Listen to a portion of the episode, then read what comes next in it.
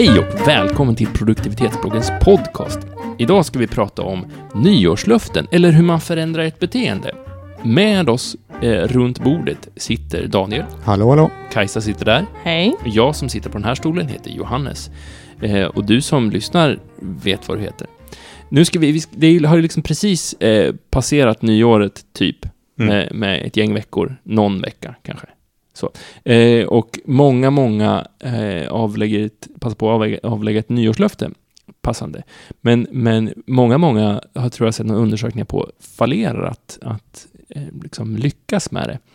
Jag såg, det skulle göras någon sorts forskning på det där. Ja, jag. just Jag- det, någon jag- slags svensk forskning. Ja, borde haft med mig länken till, till det, men det löser vi. Vi länkar upp ja. det i blogginlägget. Men någonting sånt om just hur, hur gör man nyårslöften och hur sannolikt är att de lyckas. Och så. Precis, precis. Som precis Eh, hade börjat den studien. Avger ni nyårslöften? Daniel, Kajsa? Nej. Nej.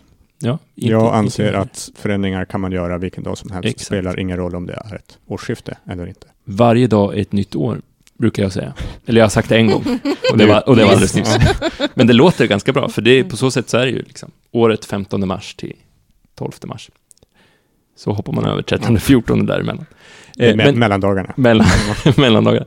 Men det, är inte det, nu, det, det, är inte, det var inte det vi skulle prata om, utan vi skulle prata om liksom hur man får nyårslöftet att funka och hur man förändrar ett beteende. Och jag vet att du, Daniel, har faktiskt gjort research på det här för en gångs skull. Precis, för en gångs skull har jag tittat innan vi säger någonting. Ehm, för att det, det här med nyårslöften handlar egentligen om beteendeförändringar. Det är det man vill till. Det, det brukar ju oftast vara, om man tar de klassiska nyårslöftena, så är det så här, jag ska börja träna, eller jag ska gå ner i vikt, eller jag ska ja, Sluta röka. sluta röka. Ehm, det är rätt stora grejer man ska göra, speciellt om man aldrig tränar, eller om man, om man Aldrig röker, eller?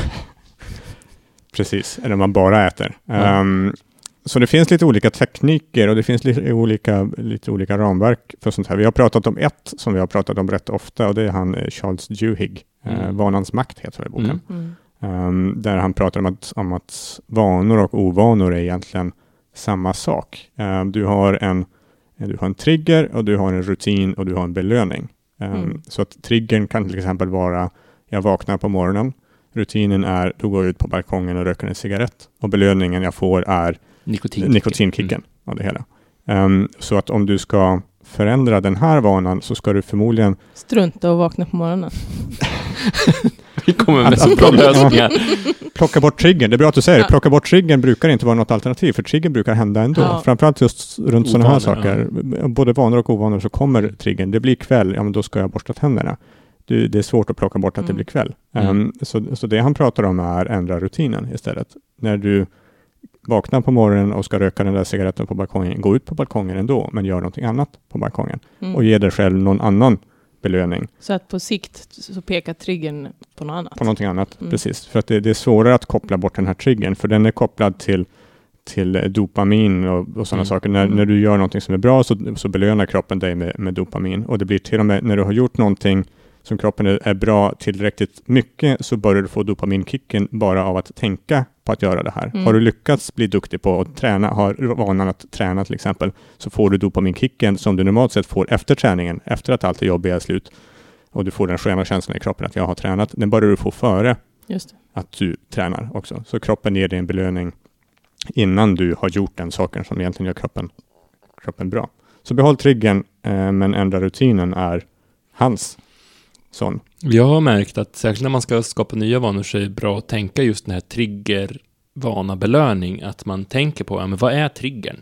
Vad är, och vad ska jag, alltså så att man liksom kon- konkretiserar det så tydligt som Mm. möjligt. Och vad, vad är vanan och vad är belöningen? Alltså bara det att istället för att säga, ja, men jag ska sluta röka, tänka Mm. igenom, men vad, hur ser det ut när jag röker då? Okej, vad är det, vad är det som gör att jag röker, när, när röker jag och sådär? Ja. Och för att sådana såna större grejer som röka till exempel är inte ett beteende. Det är inte jag röker, det är inte, eller det är inte, ett, det är inte en trigger. Det Nej. är inte triggern jag vill röka, utan det är massa olika triggers. Det Mm. är Röka triggern- efter maten. Precis, det är röka på morgonen, det är röka på kvällen, det är röka för att jag är stressad. Det, Mm. så, så det är förmodligen 15, 20, 30 olika triggers Mm. eh, som triggar samma beteende som ger nästan samma belöning. Mm. Eh, så att, helt rätt.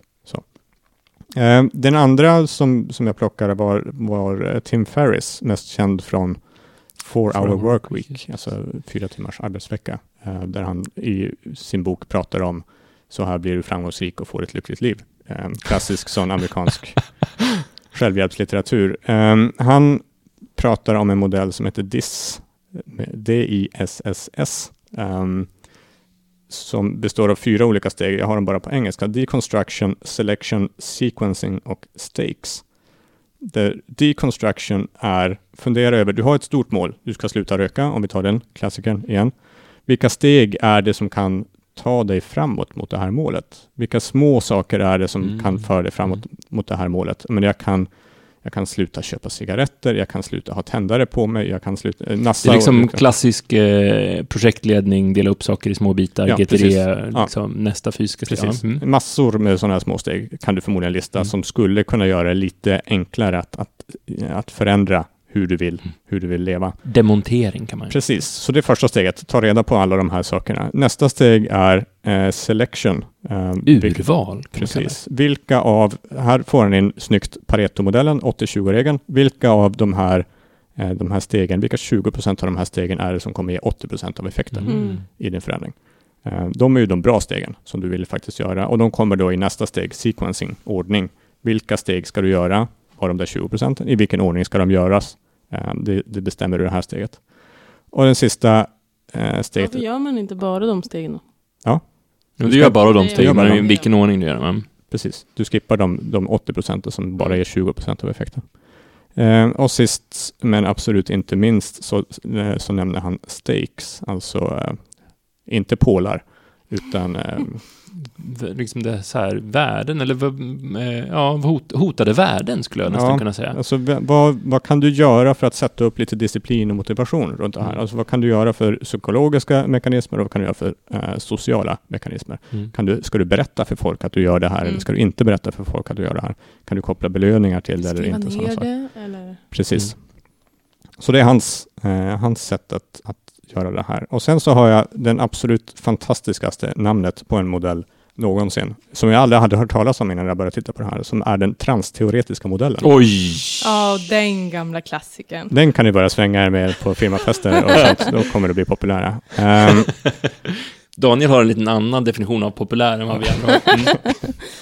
Eh, transteoretiska modellen, TTM förkortad om ni vill också slänga, Ah. slänga med förkortningen. Eh, den tittar på beteendeförändringar som ett lite större koncept. Alltså vilka stadier går du som människa igenom när du ska förändra ett beteende? Eh, de, är, de är sex stycken eh, till antalet, de, de punkterna och du du går fram och tillbaka med de här. Du kan falla tillbaka och gå framåt i modellen många, många olika gånger och det finns stöd för det också, det här med vad händer när du misslyckas i Mm, modellen. mm. Um, så det första steget i transteoretiska modellen är eh, förnekelsestadiet. Um, här är du när du känner att men jag har inget behov av att träna. Jag är så vältränad ändå, eller jag mår bra. Mm. Jag, Mm. här behövs ingen träning. Eller jag har ingen problem med hur mycket jag dricker. Eller rökning är inte så farligt. Eller liknande. Här är eh, förnekelse. Ehm, du, kanske har till, du kanske har tränat någon gång i tiden men det har inte funkat speciellt bra. Jag fick aldrig vanan att funka. Träning är ingenting för mig. Då har, du, då har du varit högre upp i den här modellen men fallit ner igen det. på det här förnekelsestadiet.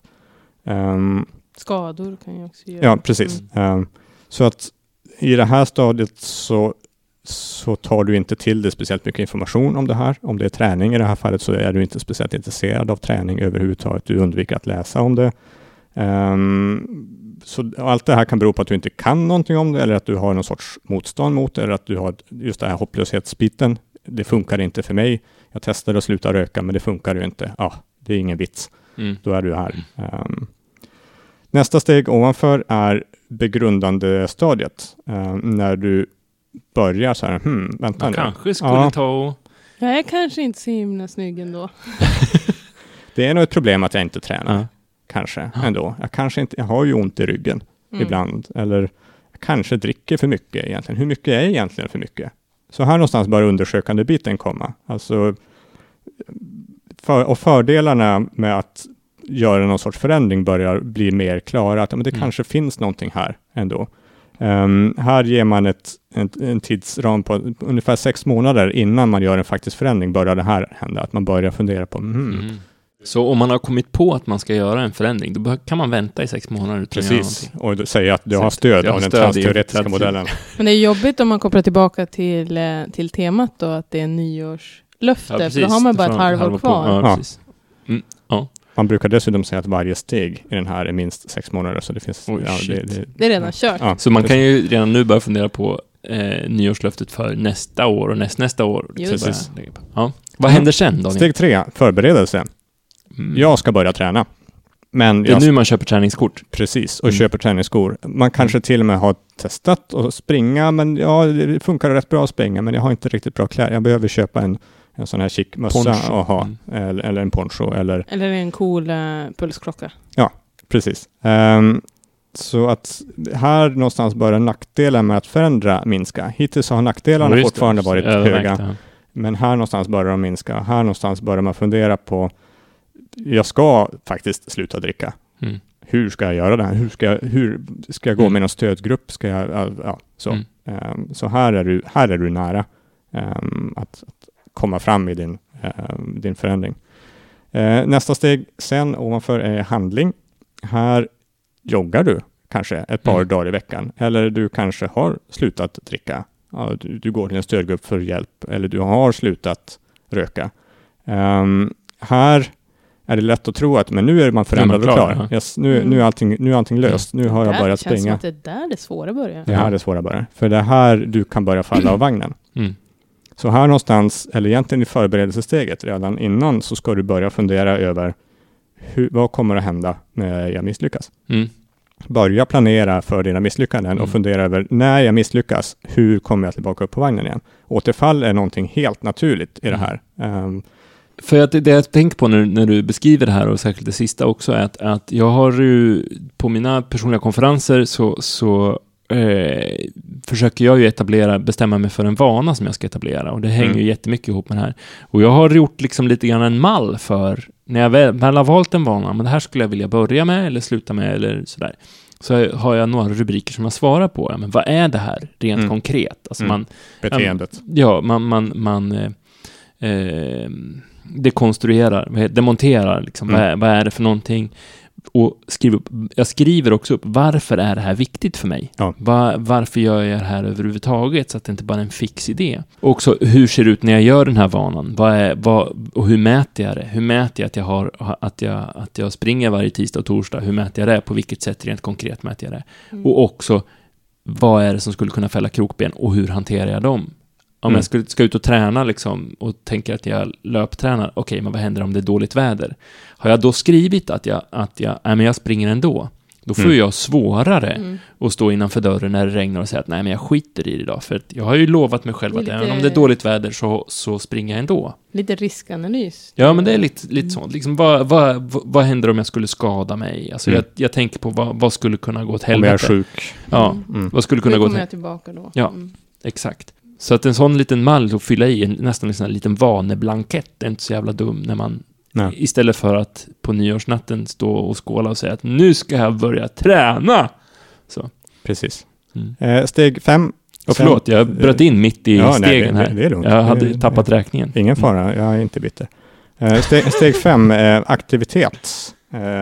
Eh, stadiet. Ehm, här har du fortsatt vara fysiskt aktiv Mm. eller fortsatt inte dricka i minst ett halvår. Eh, Mm. Här är det ännu mer det här med återfall. Vad händer så att du faktiskt Ja, bibehåller det? Mm. Och sista steget är eh, vidmakthållande, heter den svenska modellen. Det heter eh, termination i den engelska modellen. Yeah. Ehm, att springa är en självklarhet för mig. Jag är en människa som springer. Eller Mm. jag är en nykter alkoholist. Eller jag är, alltså här har du, du har beteendeförändrat till den nivån så du inte ens reflekterar över att du gör det. Det gör det. Du har Mm. förändrat lite identiteten då. Mm. Kanske, eller det kan vara på den nivån också att jag, jag tar, jag på min egen sida, jag tar alltid på mig bilbältet så fort jag kliver in i en bil. Det är en Mm. sån självklar handling, Mm. så gör jag bara. Mm. Det är i vidmakthållande stadiet. Mm. Jag skulle behöva aktivt gå in och förändra Ja, kraftigt förändra mitt beteende för att inte sätta på mig bilbältet. Jag skulle Mm. behöva aktivt, kraftigt gå in och förändra, ja, förändra mitt beteende för att inte borsta tänderna på kvällen. Mm. Det är också i vidmakthållande stadiet. Det, det är en så självklar del av vem jag är, så du behöver inte lägga energi på att, på att få till den här banan. Ehm, Full tillit till beteendet och återgång är osannolikt, har jag skrivit i, i mina anteckningar. Uh, vanemässigt och automatiskt beteende. Mycket inspirerande och intressant. Men jag, alltså jag eh, kommer tillbaka till det här. Det låter ju så himla enkelt. Mm. Det är ju bara att göra. Mm. Göra, i- i hålla här- fast vid ja. det. Varför blir det så svårt? Ja, men jag tror att det inte, jag tror att, jag, jag tror inte att det är så enkelt. Jag tror att folk tror att det är för enkelt att hålla ett nyårslöfte eller att etablera Mhm. en vana. Det är där jag tror folk gör misstaget. Att ja, men vad fan, det är väl bara att säga att man ska, ska sluta röka eller att Och så man ska slutar man bara. det, Mm. Hur svårt kan det vara? Det är därför de, jag tror att de flesta nyårslöften fallerar, för att man tror att det är så enkelt. Men jag sätter ju inte nyårslöften för jag redan tror att jag kommer misslyckas. exakt. Det är bra. Och det är ju för att det är, Det är så, inte det är så så, bra. det är så, ja, men det är ju för att det är så svårt. Du är bättre att inte sätta, hålla, sätta nyårslöften eh, och, Och inte misslyckas. och inte misslyckas än att sätta dem och misslyckas. Liksom. Till Mm. slut så är man ju helt upplöst som människa. Eh, men, men jag tror att, att bara med lite, lite tricks och trips. Vad hette det sa du? Tips och tricks. så kan, Trips är väl ett skadedjur för blommor? Just. ja, det kanske det är. TTM. Trans, transatlantiska Trans, transteoretiska modellen. Transteoretiska. Och Transteoretiska. den tycker jag faktiskt, jag, jag är precis inne på ditt spår Kajsa, det här med Mm. att, eh, hur svårt kan det vara? Och man vet ju hur svårt det är och jag tycker att den här modellen förklarar det. Att, men.